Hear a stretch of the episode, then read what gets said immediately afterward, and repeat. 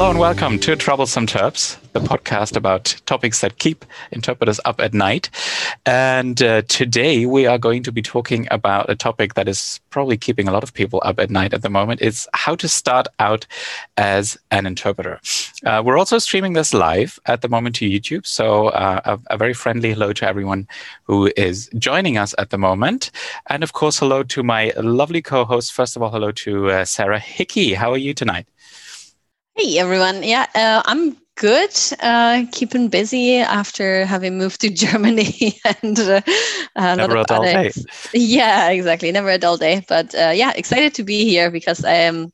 I missed the last episode, so it's good to be back. And we missed you in the last episode as well. absolutely, absolutely. And you heard his dulcet tones already. That's Alexander Gansmeier, uh, the, the busy, the busy interpreter joining us from Munich. Hello. Hello, this is Alex with Which Language May I Seduce You Today?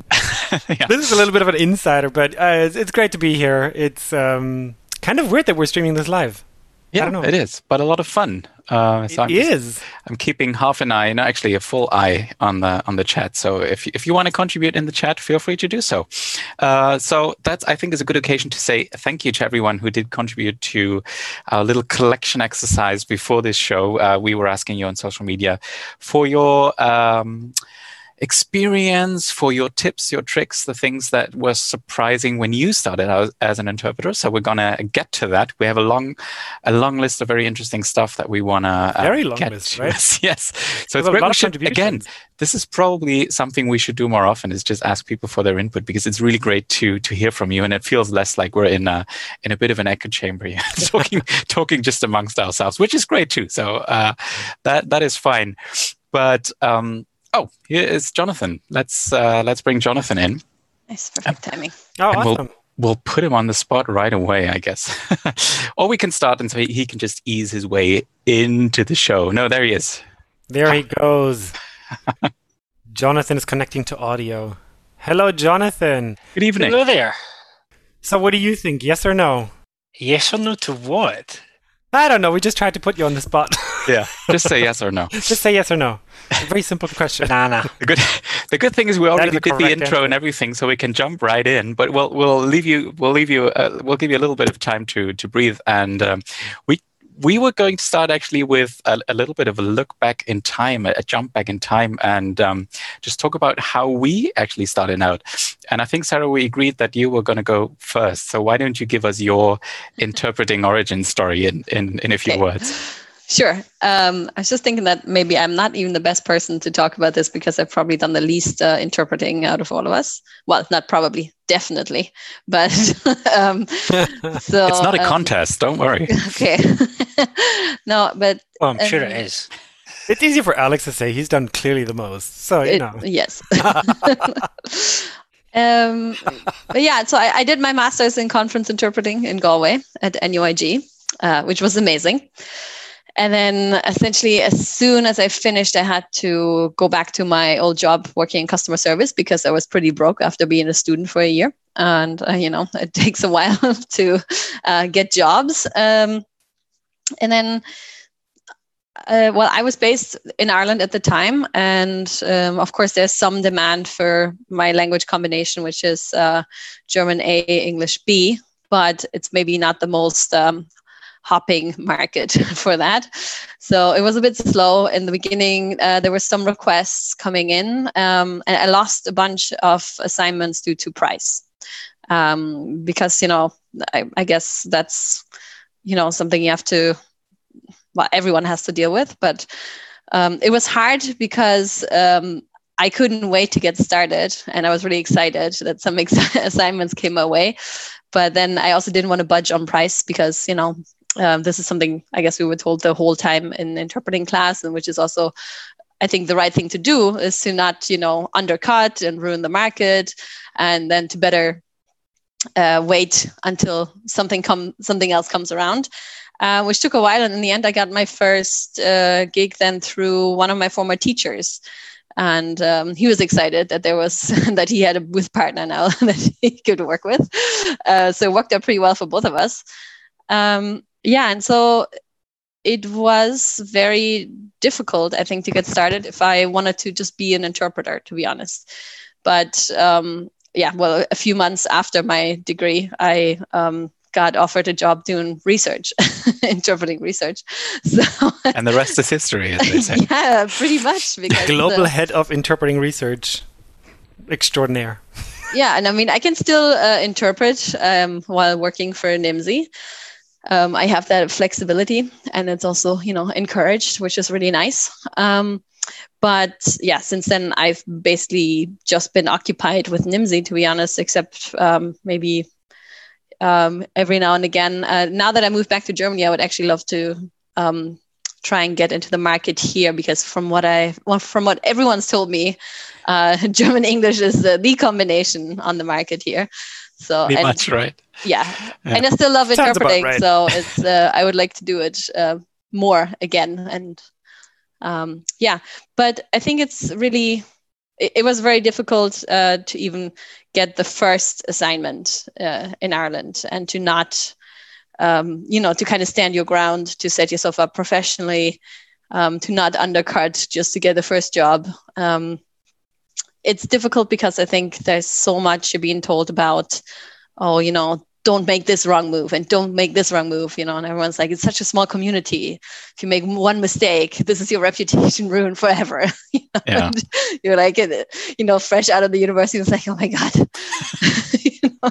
Yeah, totally. But, it, but it's interesting to me that you, you mentioned the sort of a strong role of your teachers helping you you know uh, get a foot in the door as it were because that that was certainly something that we got uh, in a lot of the replies from uh, the listeners out there uh, is, and and we asked some of the teachers as well for for their input. Um, so there were a lot of comments to the effect of, you know, don't be afraid to, um, you know, ask your teachers for help um, because I think it's during. I don't know if if you can confirm this, but um, when you're still at university, I think you get a lot of advice on your technique and you know, how to do proper interpreting and on language stuff and note taking skills and, and what have you. But sometimes there isn't really enough time about the whole business stuff and you know how to start right. start out right. And and there's a lot of these things sort of floating around is don't ruin the market, you know, don't don't push the prices too low. Um, and I think it's it's very confusing in the beginning because you're so afraid of and you know, as, as you just said, you're so afraid of possibly making mistakes and, and, and stuff like that. So I don't know what, what was that like for, for you guys when you started out on the, on the freelance market? Did you have that support from your teachers? Was it more uh, just you on your own? How, what did that feel like? No, I think from my experience was sort of similar to, to Sarah's, I have to say. So when I was in Munich at the language college, I got my first job from one of the teachers because they had a Spanish booth and an English booth, and one of the English interpreters got sick, and then they just kind of brought me along on the ride, so everything was kind of already taken care of, and I just jumped in to, to fill that gap. And it was kind of nerve wracking, but really nice at the same time, actually working with your teachers. And yeah, they helped me throughout the entire process. You know, they helped with the preparation, with the, the invoicing, all of that. Um, it was really, it was a really nice and comfortable experience um, as as a big first job. And then when I was in the UK, after I did my during during my masters, we already got like a few jobs here and there. Uh, either from the faculty or from from some agencies in the UK. I remember I was doing like some public service interpreting during that time as well, just because you try to like, you know, you do what you can. Um, and then I got really lucky because after I did the masters, I was fortunate enough to teach at university for a year, which you know, I always like to joke. It kind of uh, covered the basics like rent, and then with all the odd jobs that I got, I could pay for luxury like food, and um, yeah, and then slowly I just started building up the jobs.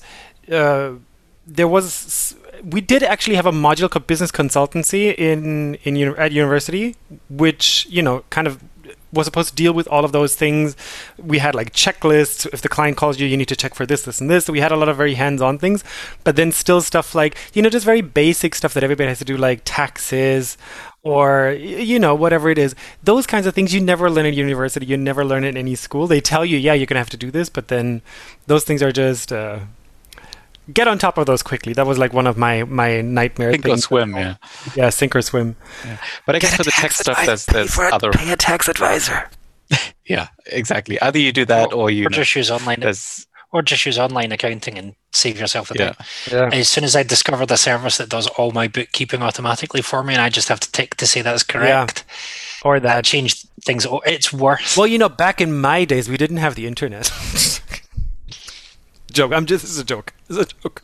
Yeah, but I, I would say to any student that's listening to this, it looks a lot. Some of these online accounting services, especially if you want, for example, I have to pay for the most expensive package because I accept transactions in four currencies, and I insist that my TransferWise, which is how I deal with most of my foreign currency, is checked automatically. Mm.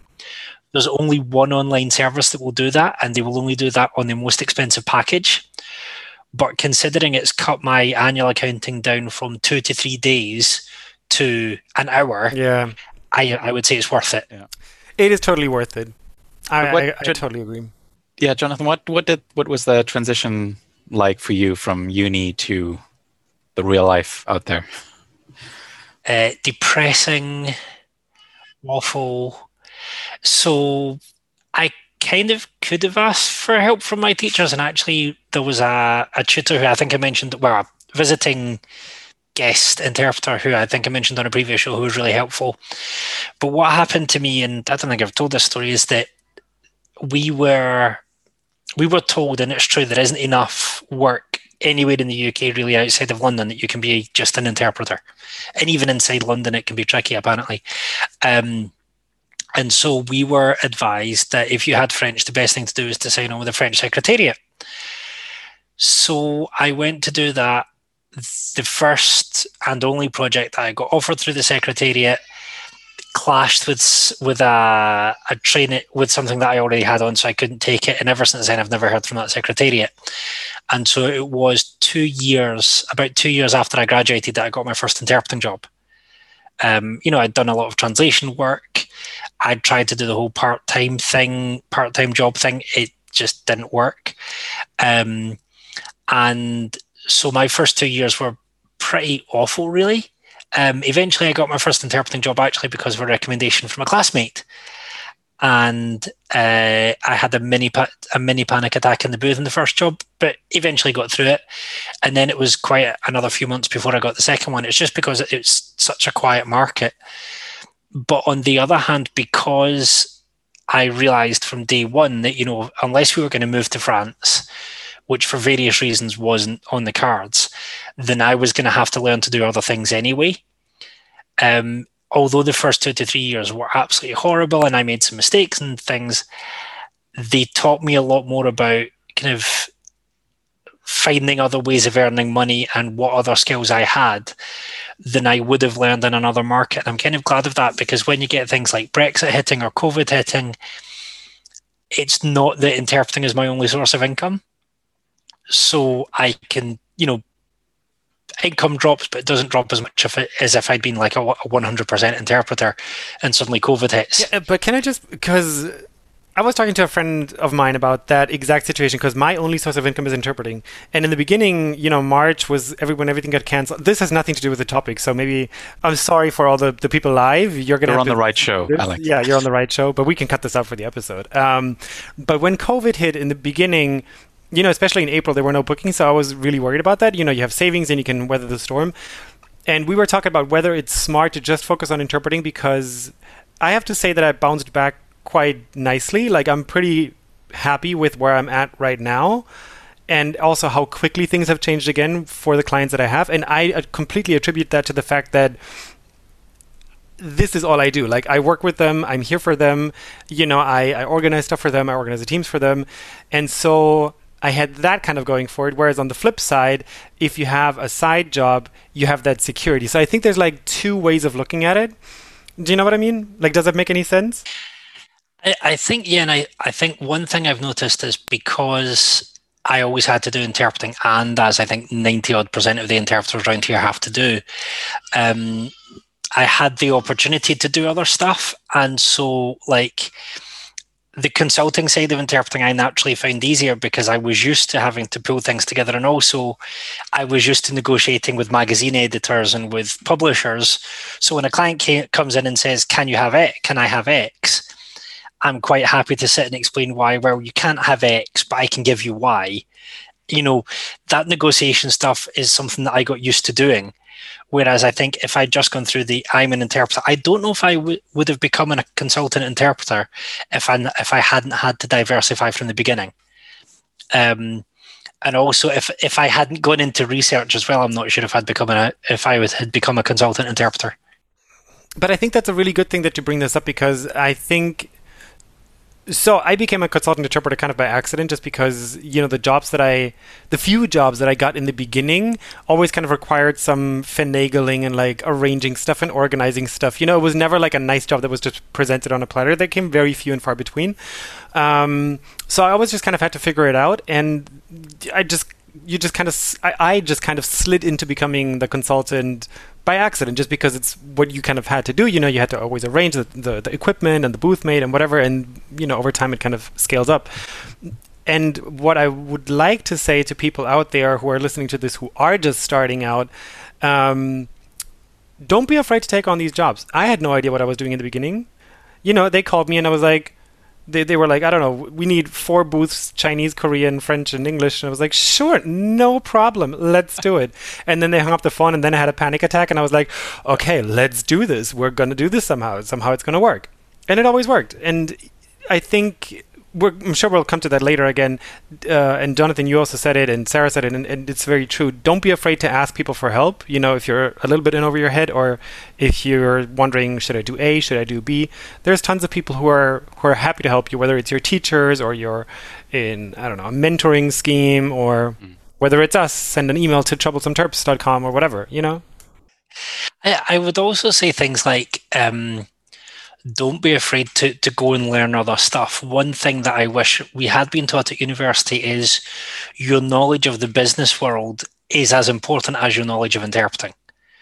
So your knowledge of how contracts work, your knowledge of how agreements work, you know, you know, some jobs you know you have to have every single booth filled before you send the quote. Other jobs you know you can send the quote because you know who you know the list of people you're going to get. You know how much you know. It's, it's fine. And also, the one thing that I wish I'd learned earlier, which I'm only just learning the importance of just now, is for goodness sake, write down your procedures. Mm-hmm. So kind if of the you have a certain procedure thing Alex mentioned yeah. earlier, yeah. So I accidentally that was invaluable. Yeah. Well, I accidentally messed up a quote very, very recently and had to go back to the client. Thankfully, they had an additional question, so it was a nice opportunity to. Oh yeah. I, actually, the quote's a little bit more than I said because I I messed something up. But now I have a written procedure to check when I'm doing a quote because it was one one little thing that I forgot to check. So now I have a written procedure for it.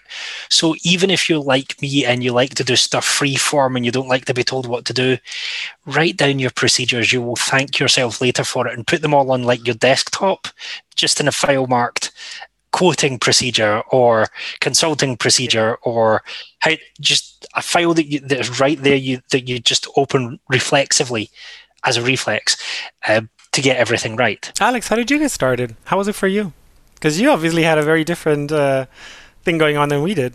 I have a very different thing going on. Yes, indeed.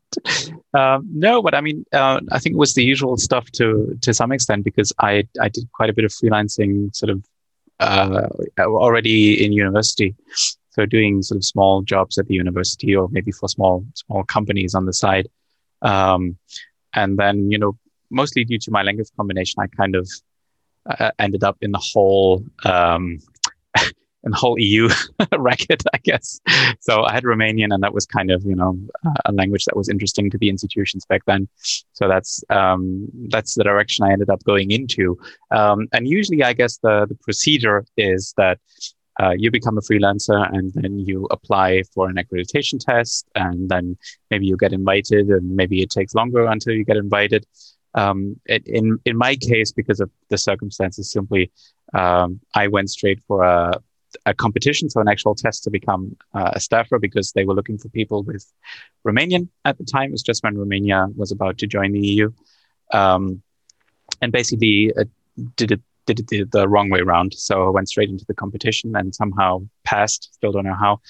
And uh, then I freelanced for a few months. So I was on the list because of the successful competition and then you know just usually takes them a while and, and until they figure out all the paperwork and then uh, and then I became a staffer so it was fairly straightforward um, in in that way. And what I think is similar to the stories that you were telling is that I got a lot of support from from great teachers at university.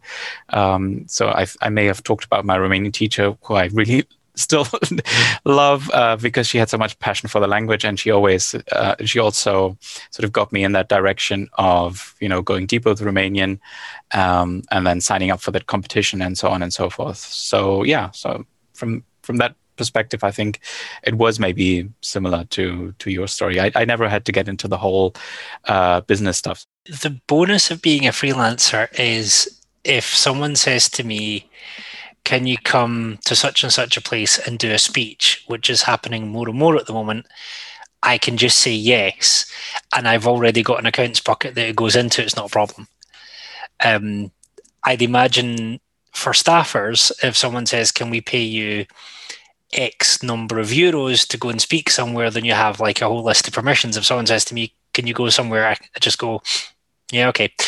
Maybe you ask your wife so first. Long as, so, so long as the family calendar is clear, yes, it's totally exactly, fine. exactly. Um, and actually, with with the increasing number of virtual stuff, the only thing I have to work out now is around toddler nap times. yes. That's a good point. But you know, speaking of speaking of all the virtual stuff, I think it's actually a good segue since we're announcing segues. Um, Are we?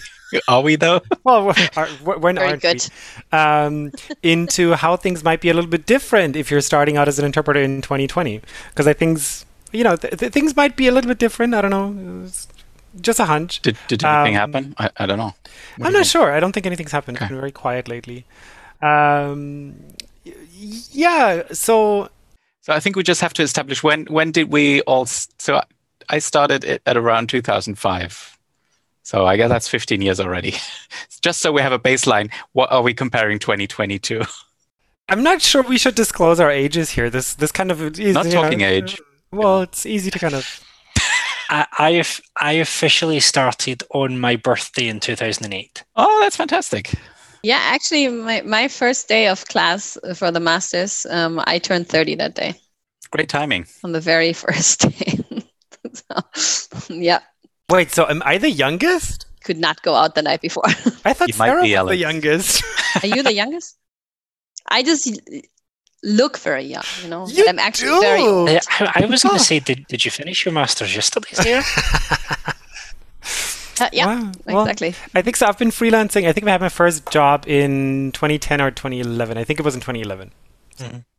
so, I mean, I now realise that I started freelancing in the middle of the credit crunch, Yeah. which probably explains why things were so. You know, so so far my business has had credit crunch, Brexit, COVID. Dear. I was just going to say because Rebecca and Sonia were sharing in the chat as well that uh, 2020 is easy to compare because they both started out during the last financial crisis, so around uh, Oh, 2007, 2008. Ouch. It's a deja vu. That's- yeah. Yikes. But, but see, the thing is about the, the la- the thing is about the last financial crisis, and this is something I'm only realizing now, is in the last financial crisis, it was really easy to find the international sectors that were still growing. So although interpreting was rubbish, there were translation sectors that needed work, and so for a while I did a lot of CV translation because you know everyone was losing their jobs. Um, which anyone who still does CV translation, you have my deepest respect. And I did some legal work and I was told by my wife I wasn't a nice person if I was doing legal translation. So, you know, but yeah, it's 2020 is a hard time to start. But on the other hand, I would say, in some senses, the graduates now who are trained on the tech that didn't exist when we were training, apart from you, Sarah, that, didn't really exist when we were training. Um, I actually think that they've got an advantage because they're probably natives in remote simultaneous. I would imagine that it that it helps, yeah, as well. I mean, um, during our training, we didn't do remote simultaneous, but we were introduced to interpreting from videos, for example. So that was like a, a first step in that direction. And from what I know, um, from what I've heard from uh, NUIG, of course, this year um, they had to do a, a lot of remote work. Uh, I don't want to say the wrong thing, you know, but I think that's what I've heard. Um, that there's been maybe a little bit of uh, in-class training and then a lot of uh, remote work because you know, yeah. And this is something I wanted to point out as well because, of course. Um, if you're talking about the financial crisis, of course, it's you know never good to start during a financial crisis, understandably. But at least the financial crisis, in a way, it, it, touched like it didn't necessarily touch all areas of society. You know, it touched like the housing industry and the financial industry, and uh, that had a knock-on effect on uh, all sorts of businesses, of course. But like the situation we're in right now is they're affecting every aspect of life you know and then like you said you have the added challenge of now everything has to be remote with few exceptions so you also have to deal with new technologies and uh, uh, so there's so much more to learn probably on top of that now I remember coming across a study and it surprised me. Um, it was in a business book, and they said there was a, a, couple of studies done by Ivy League universities, and they found out that businesses that began during recessions tended to last longer and be more financially sound than businesses born during a boom time. Mm-hmm. Makes sense. Yeah. So you think about all the businesses that were started during the dot com bubble, like one, two percent of them survive more than a couple of years.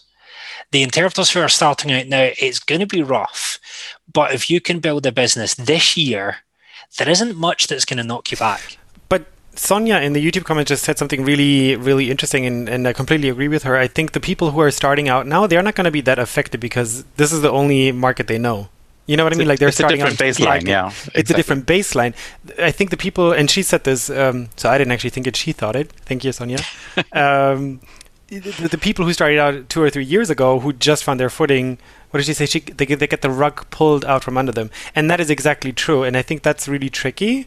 Um, I think though there's a different challenge for the people who are starting out now or who are at university right now, and that's I think the the kind of mindset challenge. Um, I was talking to a friend of mine the other day who's who's a mentor in a mentoring program, and she's not the happiest person right now. So she's not exactly imparting a lot of enthusiasm and positivity into her mentee because she's like, "Well, I'm not getting any jobs. Why am I? Why am I sugarcoating it? You know, mm. find find another job. Like this isn't great at the moment." And I'm like, "Well, I see why you would say that because you don't want to sugarcoat it, but then on the flip side, you also don't want to be like." find something else to do. This is doomed, you know. So I think they have to deal with that. I think once they make that through, I think Sonia's right. Like this is the only market they, they, they know. They they will hear of the good old times as we always do, when interpreters were flown in, you know, first class and had champagne, the champagne lifestyle. I was actually thinking about that. Yeah, I feel like that comment makes a lot of sense with um, if you know you, you've just broken into the market and then the rug gets pulled out from under you. But at the same time, yeah, I would imagine that if you're starting out right now, there are a lot of other challenges there as well because uh, might be first of all even harder to get jobs and exactly don't know the um, technology. And what does it mean then to not undercut or ruin the market? Because this is uh, not that it wasn't there before but it's less established you know you know less about it with uh, what should you be charging what is okay and how you know the it's not that there's no rules there, but there's maybe fewer rules or newer ones that not everyone knows yet. So um, maybe that can be a good thing too, because you can be part of developing that market more. But yeah, different challenges maybe. I'm beginning to see remote interpreting jobs come in, and I've changed my view from previously I wouldn't consult on remote to now I will. And I'm finding as a consultant that it's harder to get good interpreters than it was before. Because um, I I've for example a recent job that I was putting together a quote for I went through four interpreters for a certain language and only one of them was either available or willing to do remote. Um, and I have also come across cases where, where I also came across cases where preparing that quote of interpreters saying, "Oh, I've just decided to leave the profession." So if you're a new student, there are there could be more opportunities for you because there are interpreters thinking about leaving. There are interpreters who are thinking, well, remote's just going to be a flash in the pan, so I'll just ride it out. I've got enough savings. And so, actually, if you've got your wits about you, I usually feel strained receiving kind of emails from people saying, "Hi, I'm a new student. Yeah, hi, I'm a new graduate. You know, do you have any work?" I usually feel really odd because there often isn't that much around. But actually, if graduates write the right email to the right consultants at the right time, they could actually find themselves picking up work because they'll be more used to it than some interpreters are. Yeah, and um, I also feel like, I mean, if people are saying, oh, oh this isn't, you know, this job isn't going to last. I mean, the pandemic is also not going to last forever. I mean, it's lasting a while now and it's going to last for another while, but it's not going to be forever, fingers crossed, right? But other pandemics went. We got rid of the Black Plague yes. eventually. so, no, I mean, okay, this is, uh, you know, you know, I'm exaggerating, but um, I'm just saying, you know, there will always be one way or another. Would not recommend. no. There will always be a demand for language services and for interpreting one way or another, but the market might might change. You know, that's the um, difference. And to what Jonathan was saying as well is um, I can understand that people go, "Oh, you're a new student, so you're inexperienced, so maybe we shouldn't hire you." And I'm not even referring directly to you, Jonathan, but in general, um, people who hire interpreters. But it's like, how do you get your first job then? You know, this is not just a question technically for interpreting, but for lots of markets where it's like you have to have experience to work in this job, and like, well, how do you get this experience? Okay, but I do think uh, at the moment there's sort of a unique opportunity for young interpreters to to get jobs more easily, perhaps because a lot of established interpreters might have clients who have to switch to remote, who might be doing a conference on Zoom, and the more experienced interpreters might not have any experience on that, but they because you know they've been busy, they have families to deal with or whatever, and the young interpreters have done tons of webinars on Zoom. They've done all the tests on all the different platforms. They really know what's going on, and so if you have I mean, this is true for a lot of young interpreters that I know, like they've done a crap ton of webinars on. Like honestly, didn't we all do a crap ton of webinars during the pandemic? I swore I was never going to go on Zoom again, and here we are tonight. But um, but you know, they actually have the opportunity if they're in contact with these people to be like, you know, if you ever have a job on Zoom, maybe not as overt, but you know, they can offer their help in establishing um, proper RSI kind of protocols for them or show them the ropes, show them the, how the technology works. And in that way, you can sort of get roped into their teams possibly. So maybe it's actually now easier because you have a concrete incentive to book these young interpreters or at least kind of consult them on what you can offer to your clients as an, a more experienced interpreter. Do you know what I mean? Yeah. Yep. I would also say that I underestimate, while at uni, I underestimated the importance of recommendations and so there was one job that I was uh, I wasn't consultant on, but I was senior interpreter on, and I found out that my booth mate was chosen because she came highly recommended by someone else, and you know she she came into the job kind of cowering, and I said, you know what's up? She said, um, I don't like to tell you this, but this this is my first paid job. I said, I don't, no problem. I'll, I'll take you under my wing.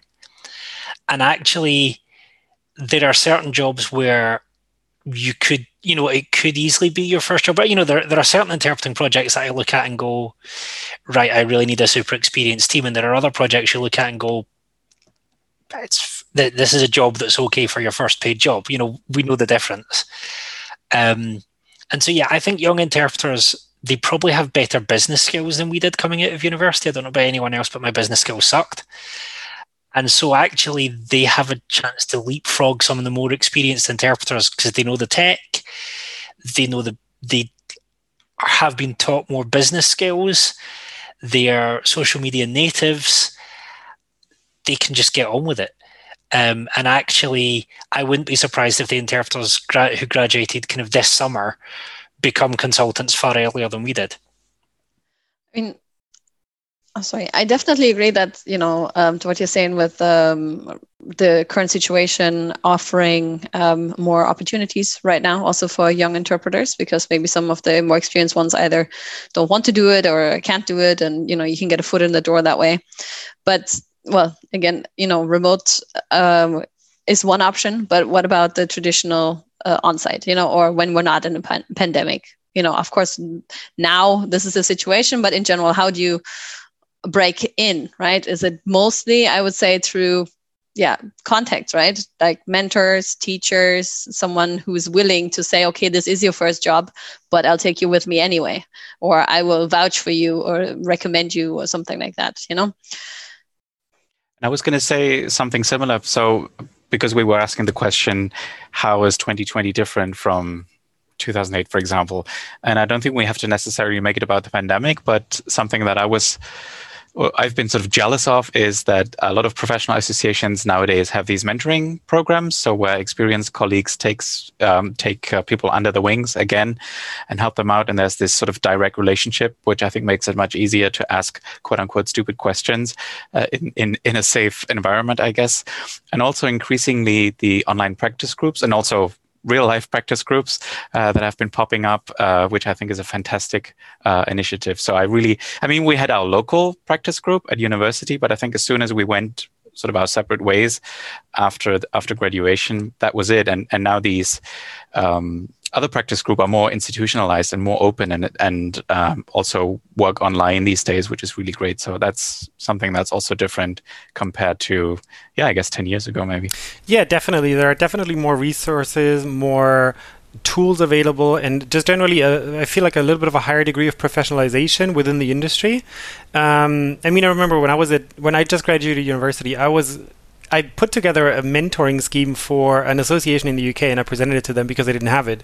And they said, oh, no, we don't need an interpreting mentoring scheme. There's not enough of a demand. And I was like, there is. Well, I, am I'm, I'm demanding, but nobody, you know. But yeah, it didn't happen. And we know you're demanding, yeah, Alex. It's fine. So, yeah. Anyways, um, yeah, it's also just, yeah. But yeah, just just to make sorry, Jonathan, but just, just to say that uh, because Sarah, you said it's it's all about sort of connections and, and contacts. I think that is something that has changed because it used to be you have to know the right people, and now uh, I think it's much easier to just connect to these existing networks online. You know, practice groups, uh, mentoring programs, that kind of thing. And that's that's I think a good thing. But Jonathan, go ahead. Sorry. And also, so when I started out, social media existed I think. Yeah, it did. Um, but not in the way it does now. So I find it really strange that I can like send a Twitter DM to a senior editor at a major publishing house and get a response. Everyone is so much more contactable now. Now, email probably is no longer the best way to contact people, but I was amazed how much work I got by hanging around translation and interpreting forums and just kind of chatting. Um, and I remember once I, I got a, it was it was translation rather than interpreting, but someone sent me an email and said, um, I've seen your intelligent answers to discussions on this forum. Could you do this translation for me? And it was like a 300 euro job. Um, and I got an interpreting job once because of an article I wrote in a magazine. So as much as everyone says don't spend too long on social media, I think for a new interpreter, it could actually be a really good way of building contacts, especially if you're in a quiet market.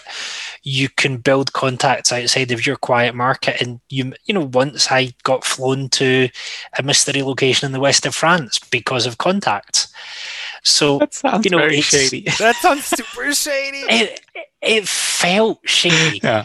Um, so this it, it was a, a, business interpreting job. All right. I flew it flew into Paris, got a TGV to a station I'm not allowed to mention. Got picked up in a black um, luxury car. Did they put a bag over your head? Driven they must have. two and a half hours to a to a chateau in the middle of nowhere, and oh, wow. interpreted until 11 p.m. story. Yeah, and I didn't because it, it was done at really, really quick notice, I got the call on the Wednesday, flew out on the Friday, I think. Um, and to this day, I don't know the name of the interpreter who recommended me for it because it it was someone recommended someone else who recommended me. How come you've never told this story? This is such an exciting story. He's not allowed to talk about it. That's why. Well, well, that's that's yeah, that must be it. Well, the the embarrassing thing was I woke up in the morning in this rather nice rather nice room, and uh, Google said, "Would you like to rate Chateau such and such?" I'm like, "No, no, I'm not supposed to be. no one's supposed to know I'm here." Yeah. Yeah, so if you get a job with a non-disclosure agreement, turn off the location on your Google on your phone, please. yeah, but I mean, there's, there's, I guess there's a flip side to that as well because we we got a few comments about um, sort of colleagues, especially more experienced colleagues, not being quite as welcoming as it may have sounded uh, just now. So there was this one one comment where um, somebody was told by a colleague, you would make a really good translator. And you know, there's there's just so much in there to unpack. But I think that the intention was clearly not a good one in that case. And um, you know, sometimes there's a little bit of or maybe not just a little bit. Sometimes there is sort of protectionism and trying to, you know, not let new people move into the market because you know this is my market. These are my clients. Was that something you guys ever experienced?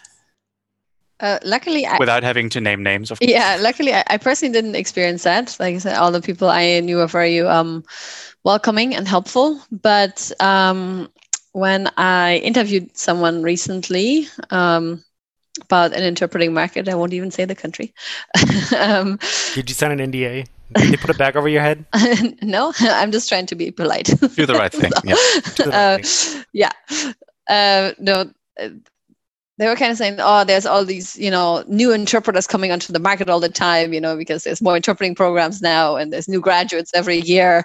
And uh, the person didn't seem very happy about it. And thought, well, it's just life, you know. Of course, like we were all you know you were a graduate once no and presumably of course there's new people coming onto the market uh, all the time and i get it it means more competition but you know like i don't know. I, I don't think that's a nice attitude to have because it was more on the uh, for me always on the on the flip side in our um, interpreting course that we were more taught well this isn't a one man or woman job usually right? That is like you true. want to build good connections and because you usually need a booth mate and you are working as a team or you know so uh, i think this should always be the the approach. But yeah maybe some people don't see it that way I, i've never had protectionist colleagues i've had i think i've told this story before i had someone who visited their university and told me i should seriously think about getting another job um, that's about the most i've had on the job or in practice but i do have how do I phrase this? I do have colleagues that I prefer to work with, and I do have colleagues that if I'm consulting on a job, I have colleagues I contact first, and colleagues I go to later, and colleagues that I go to even after that. I, I do have preferences because one thing that it took me a while to learn was the vital importance of team dynamics. And you know, there can be people who are great interpreters, but you know, they you they just wouldn't mesh with the rest of the team. And so being a nice person is actually a job skill in interpreting. Oh, for sure. That's actually a comment that I think that came from Julia, who said that, you know, it's not only about the interpreting skills, there's so much more that uh, sort of comes into play. And uh, a lot of comments actually also said, you know, take your time and you, you kind of have to work through this. But I think Julia mentioned, um, yeah, organizational skills, good humor, small talk. Uh, chops, you know, and grit, you know, and then there was a nice terminological uh, discussion in, in Russian how you would translate grit. But I think that's that's definitely something that you that you need. I think is because kind of the the the flip side of taking your time and you know maybe spend some extra time in a country to fine tune your languages. I think the flip side of that is is also grit because you know you can work on your languages as much as you like. You somehow have to you know put food on the table and stuff yeah. like that. Uh, and especially if you start out in the profession with a family, like some of us did, uh, you know that makes it a little bit more challenging, obviously. No, but I think it's true with you know the grit and endurance, and you know it takes some time. It, it went really slow. Some of the one one response, I think that was my favorite response to the whole question. It was just slow. yes, exclamation. It was slow. Um, you know, unless you're extremely lucky, it's going to take some time. And I, th- I think I don't know any interpreter who just had huge success overnight. You know, it happened faster for some than for others unless you instantly start up for the institutions, maybe then it's a bit different because then you're in like a different environment. But even there, I'm pretty sure it takes some time to kind of get established in the booth and you know the different teams. So just um, it it takes some time. I think at the beginning, there's nobody who starts out just doing interpreting. Um, even I did translations and I hate translations. Um, so you know, you know, it, it just takes some time and don't get discouraged. Um, be open in the beginning, but how, how should you say? I don't want to make it sound weird, but you know, like try different things, just see what kind of feels comfortable to you. And I had this conversation the other day with a with a colleague of mine um, from Spain who was struggling on taking certain remote jobs and not. And I was always like, just listen to your gut. If your gut says it's it's not right, then don't do it. You know, because at the end of the day, it's not just about the money. Even in the beginning, it's if you take the money and then you feel like total crap afterwards. Was it really worth it? So just listen to what feels right, and even in the beginning, listen to that gut feeling. But it's going to take some time. I, w- I would also say one thing that I learned the hard way was if you have this niggling thing of, oh, I really should do such and such. So that one of the breaks for me, one of the things that changed my business was doing a PhD. And I remember one of the most, one of the weirdly strong memories is I remember there's a set of double doors in the, the languages building at Heriot Watt. I remember pushing on those double doors. And as I pushed them, uh, having handed in my master's dissertation for the second time, I felt this thing go back and ask your master's supervisor about doing a PhD. And went, no, no, no, no. Three years later, after you know mental health issues and after a mental health episode and after just really not enjoying stuff, um, I was back. Three, well, three and a half years later, I was back doing a PhD, and I thought if I'd asked at that moment, I could have shortcutted two, or three years of not enjoying myself, not you know, not doing what I really should have been doing. And for those two, three years when I was supposed to be doing marketing, I was reading research. And it, it took me a while to get the hint that if I'm reading research rather than doing marketing, that's probably not a good sign. it's a hint. Now I'm at, now I'm equally happy doing both and someone taught me that you're supposed to enjoy your marketing as much as you enjoy the work. Hmm. And I did not enjoy the. If the way that you're trying to get interpreting jobs feels like a chore, think about different ways of marketing. That seems like a bold statement, though. Well, I, I went through. So when I started out, I did the send your CV to any agency you can find thing. And actually, if I had done, if I had been confident enough to do what I'm doing now, which is, you know, the, the go to meetings, the meet people, the generally chat and make contacts and make friends style, I've had more opportunities doing that than I ever had through the, you know, mail 100 CVs to 100 agencies, well, email 100 CVs to 100 agencies. There's enough different ways to market that actually there's there's one that you're going to enjoy doing if you if you find the right one.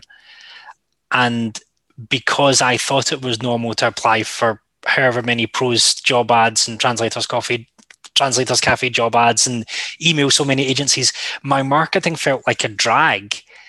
And I felt depressed trying to get work, so that when I actually did get the work, I was already feeling down to begin with. I think that's the thing. I mean, it, it is a bold yeah. statement, but uh, yeah, unless you work, you know, for big institutions or, or, big clients where you have a lot of repeat business, I guess uh, marketing is just part of the job. And I guess if you, if you if you can't enjoy that, then a big part of your job just kind of sucks. And I mean, you can yeah. just you know work through it. But yeah, I don't know. Maybe life's telling you something. I don't know. Well, but I do think also with um, I was in the exact same situation Jonathan was in at the beginning because I was living in the UK and the UK is a complete agency-dominated market. So I think in in a market like that, it's also a completely different um, situation. You know, it's a numbers game more than anything else. Like you do have to contact all the agencies, and then eventually they will get back to you. And I think it was a chore, but I think it really do, like you have to really know your market and really find out the approach of how the market works and how you get kind of a, a, a toe in the door, like half a toe, like a mm. pinky toe.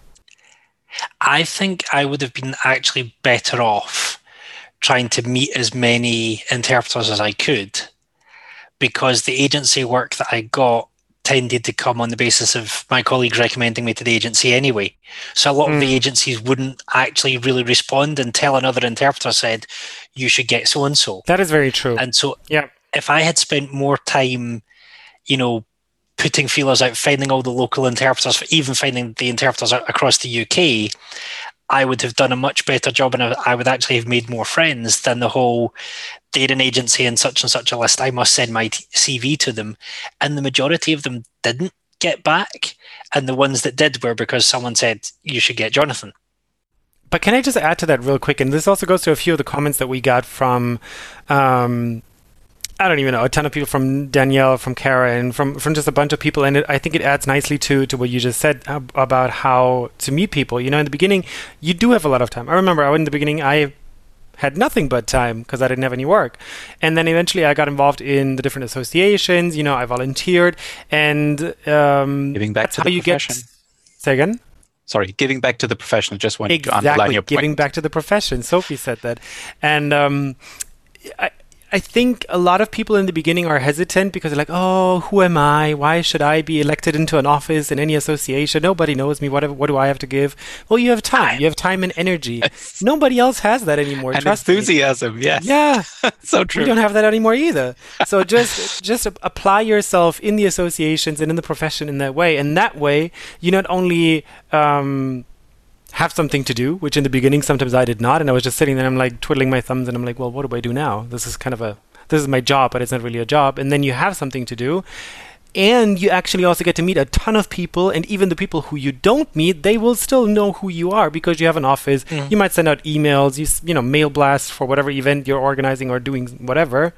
So I think that is is is still legit even in Corona times. You know, host a Zoom, do something. There's tons of stuff to do and and also things like you know i think we underestimate the power of student writing about the experience of their first year. I tried to be like i remember starting up my blog because blogging was the new way of marketing when i started out. And okay my first website does yeah joke about it in both a recent plenary speech and in um, my newest book See, I did find the mention of the book. Um, I joke about how awful it was and how it was grey on grey, and I I wrote like a feedist. Oh, seriously, if I'd written like a normal human being and just said this is what I'm going through, you know, this is my experience. You don't want to tell people, you know, what you ate for dinner, but you know, talking about the processes that you're doing and how you're trying to market. The fact of you writing that puts you out there, and you'll find people who, you know, if you've if you graduated a year ago, you'll find people who are just graduating going, Oh, it's really encouraging what you wrote about your first year. Giving back in some way or other and just getting your name out there. You don't have to be a diva, but just be places where people are, whether it's online or in the real world with the mask on. You know, just be around people and get to know your association and your colleagues. Yeah, totally. Yeah, get to know your colleagues. But on the flip side, this is I don't know. You know, there's a lot of stories where people actually come into a market, especially here in Munich. I've heard two people tell me the story, and they came here and they did like handwritten notes to members of the AIIC, and then they sent it and they delivered it like personally sometimes. And you know, get to know your colleagues, but don't. I, I feel like that was weird. I felt really uncomfortable when they told me those stories. Maybe that's just me, but you know, be normal.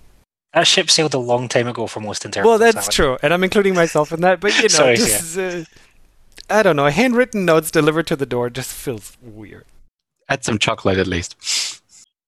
Yeah, I, I think it's maybe a little difficult as well to find a balance with, you know, you want to do everything right and you want to meet the right people and don't make like misstep or whatever. But at the same time you need to also remain uh, you right? And remain uh, genuine and not be uh, you know uh, i don't know. I don't want to say kiss ass because i feel like that's a little mean and people are just trying.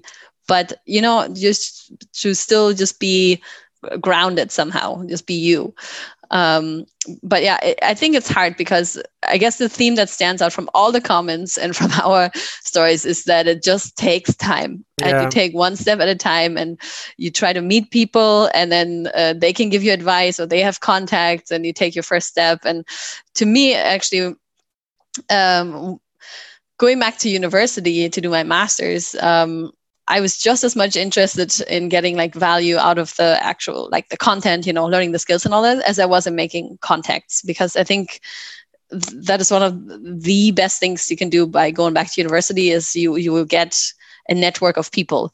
You know you'll meet experienced people. In our case all of our teachers were experienced in interpreters. And then you have this whole other group of people who are also then just trying to figure it out after right so but i just mean i'm i'm only mentioning this because people are saying like go meet people and know your market and get to know the people in your market but as a new student you might go like well where do i find those people? You know of course online a little bit sure and you know you can look out for networking events or something but it's good then to yeah really utilize what your university or whatever course you're doing has to offer to like at least point you in the right direction probably national associations are great as well um, I am very glad that I joined ITI as a student because, and I didn't.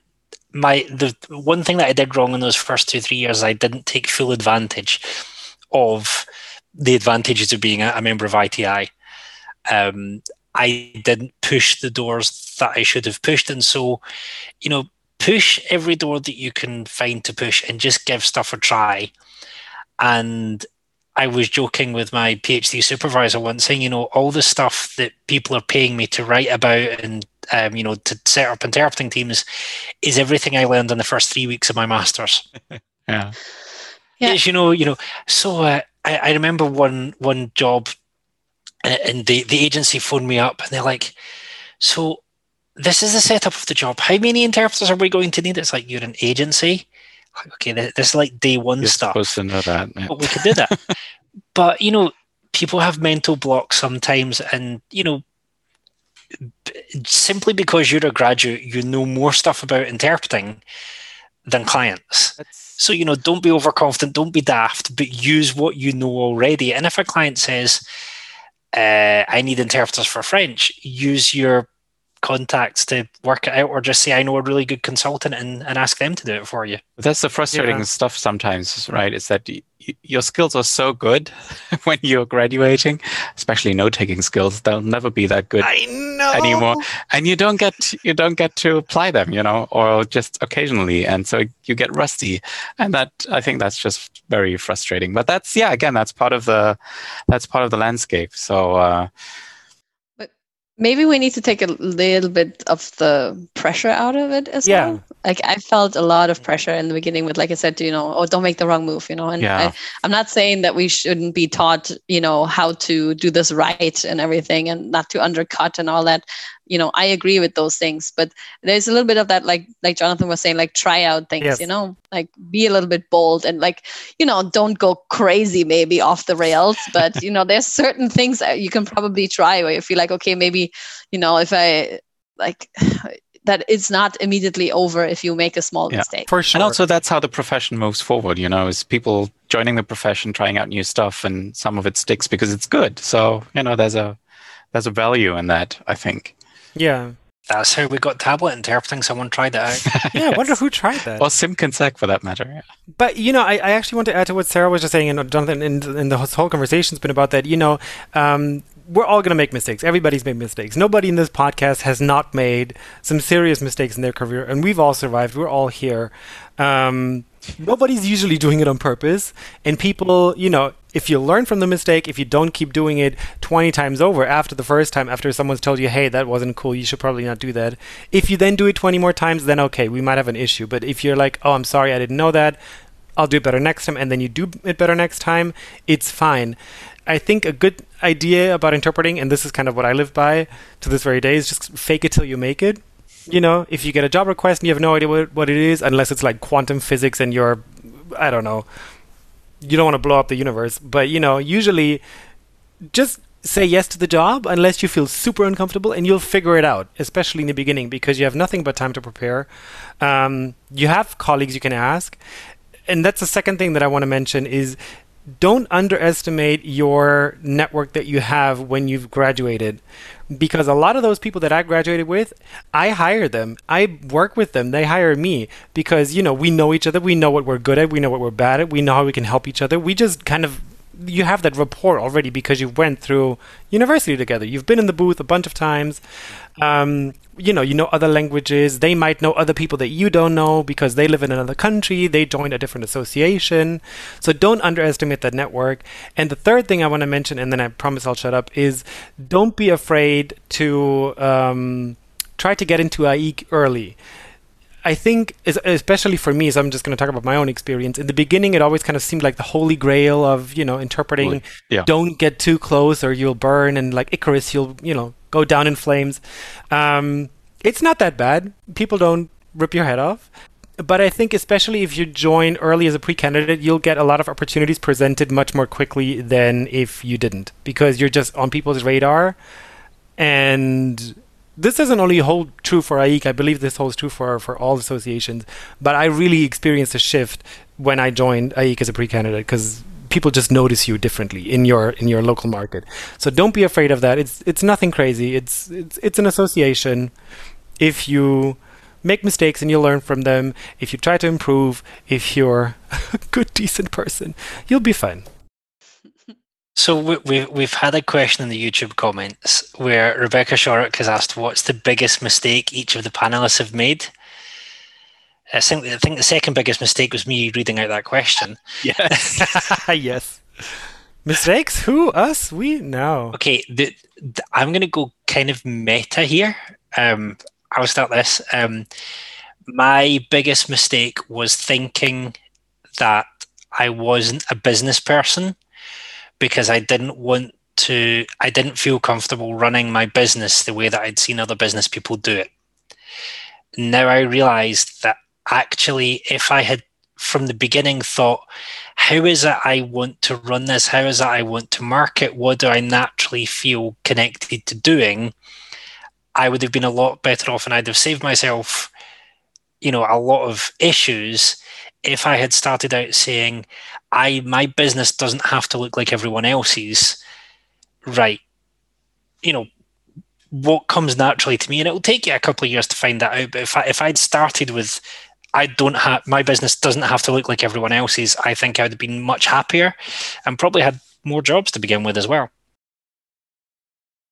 So let me go very hands on. I'm I'm not the meta person. Um, I think one of my biggest mistakes, but then you know it turned out to be fine in the end, was when I moved from the UK to Germany um, I didn't know my market, and that's why I said know your market, get to know your market. So from the UK, which was a very uh, agency-dominated market, I went to Germany, which is a very non-agency dominated market, but there are agencies, and they're usually not the greatest.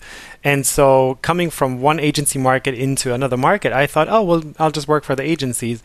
And if you know the market if I had known the market at that time, I would have known that they usually pay lower wages. It's not very encouraged to work for them, etc., etc. And I did it anyways until somebody told me, you know, I know you're from the UK. They do it like that over there, which is fine because it works for their market. But over here, it's not really the market you want to be in. It's the gray market, you know, that ominous, whatever. Um, yeah, but they told me, and I was like, "Oh, I'm, I'm really sorry. I didn't know that. It didn't even occur to me. Thank you for telling me, and I'll just kind of move in a different direction." Um, I'm telling it now as a very calm story. It was a little bit dramatic for a few days there. Of course it was. But, you know, yeah, as it is in interpreting. Yeah, I'm not sure about biggest biggest mistake, but just to say I, I've made the classic mistakes is working alone for too long, taking on jobs I wasn't really qualified for. So, you know, I think for me the biggest one was probably just being too hesitant in the beginning and a little bit intimidated by all the. That's why I keep saying let's take some of the pressure out of it because for me that was like a big blocker in the beginning. Um, just being so insecure of what I'm basically allowed to do and what not instead of being the right word, a little though. bit yeah. more confident and bold, you know, without overstepping again, you know, not going off the rails here or anything, but just to have a little bit more confidence and um, to try stuff, you know, yeah. This is, it can really hold you back, I think. Amen. Amen, sister. exactly. Was that, I hope that was uh, a, a big enough of a confession, I guess. Yeah, Rebecca, did you get what you wanted? From all of us they're all ashamed of us. The chat has stopped now. Stop. They're like, yeah. no, didn't. I feel like I don't have an awesome story to tell because my experience is still too limited. Um, so I, maybe I can talk about I could talk about other business mistakes, so it's not really relevant for interpreting. I think. So. yeah, that's fine. It needs to be juicy, Sarah. Just get something juicy. It, it, is is the money hidden in a chest somewhere? Mm. but yeah, do we do, do we have a we have lots of takeaways, I guess, as usual. So uh, Tons. Always, oh my god, so many. Kind of difficult. Yeah. Kind of difficult to sort of summarize everything. But the fountain of wisdom here. What? Yeah, no. But what I really liked is is sort of what you just said, Sarah. Is sort of be bold. You know, don't don't be too intimidated by things. Although that's different advice to give. You know, it's it's easier for some and maybe more difficult for others. But um, also the whole point of um, be yourself. And I think Demi in her comments uh, said uh, have a voice, which I really liked, um, because always sort of reminded me of the whole discussion about accent, which we didn't, or you know, which we didn't get into today, probably for the best, right, Jonathan? So uh, I think. What would I know about I accents? Know, I don't know. I was just seeing you there and said, hey, maybe you know yeah, someone. maybe you know someone. Exactly. Hey. Exactly. So I guess with that we we can wrap it up. Wrap it up, and maybe we yeah maybe Rebecca we do a TT confessional at some point, and we all anonymously share our biggest mistakes with the dis- dis- I love that distorted voice. So the dark side We can't- interpreting. we can't be identified. There hasn't ever been a horror movie made about interpreting, has there? Exactly. So it, it was great to have the the YouTube listeners and viewers uh, along for the ride. So maybe we do that again someday. Uh, and again, thanks to everyone who submitted stories and ideas and thoughts, uh, Thanks, interpreters and, and teachers. Thanks for that. And uh, with that, we close this episode of the Troublesome Terps. And uh, see you soon. Stay safe, everyone. Bye bye. Bye. Hi everyone. Bye.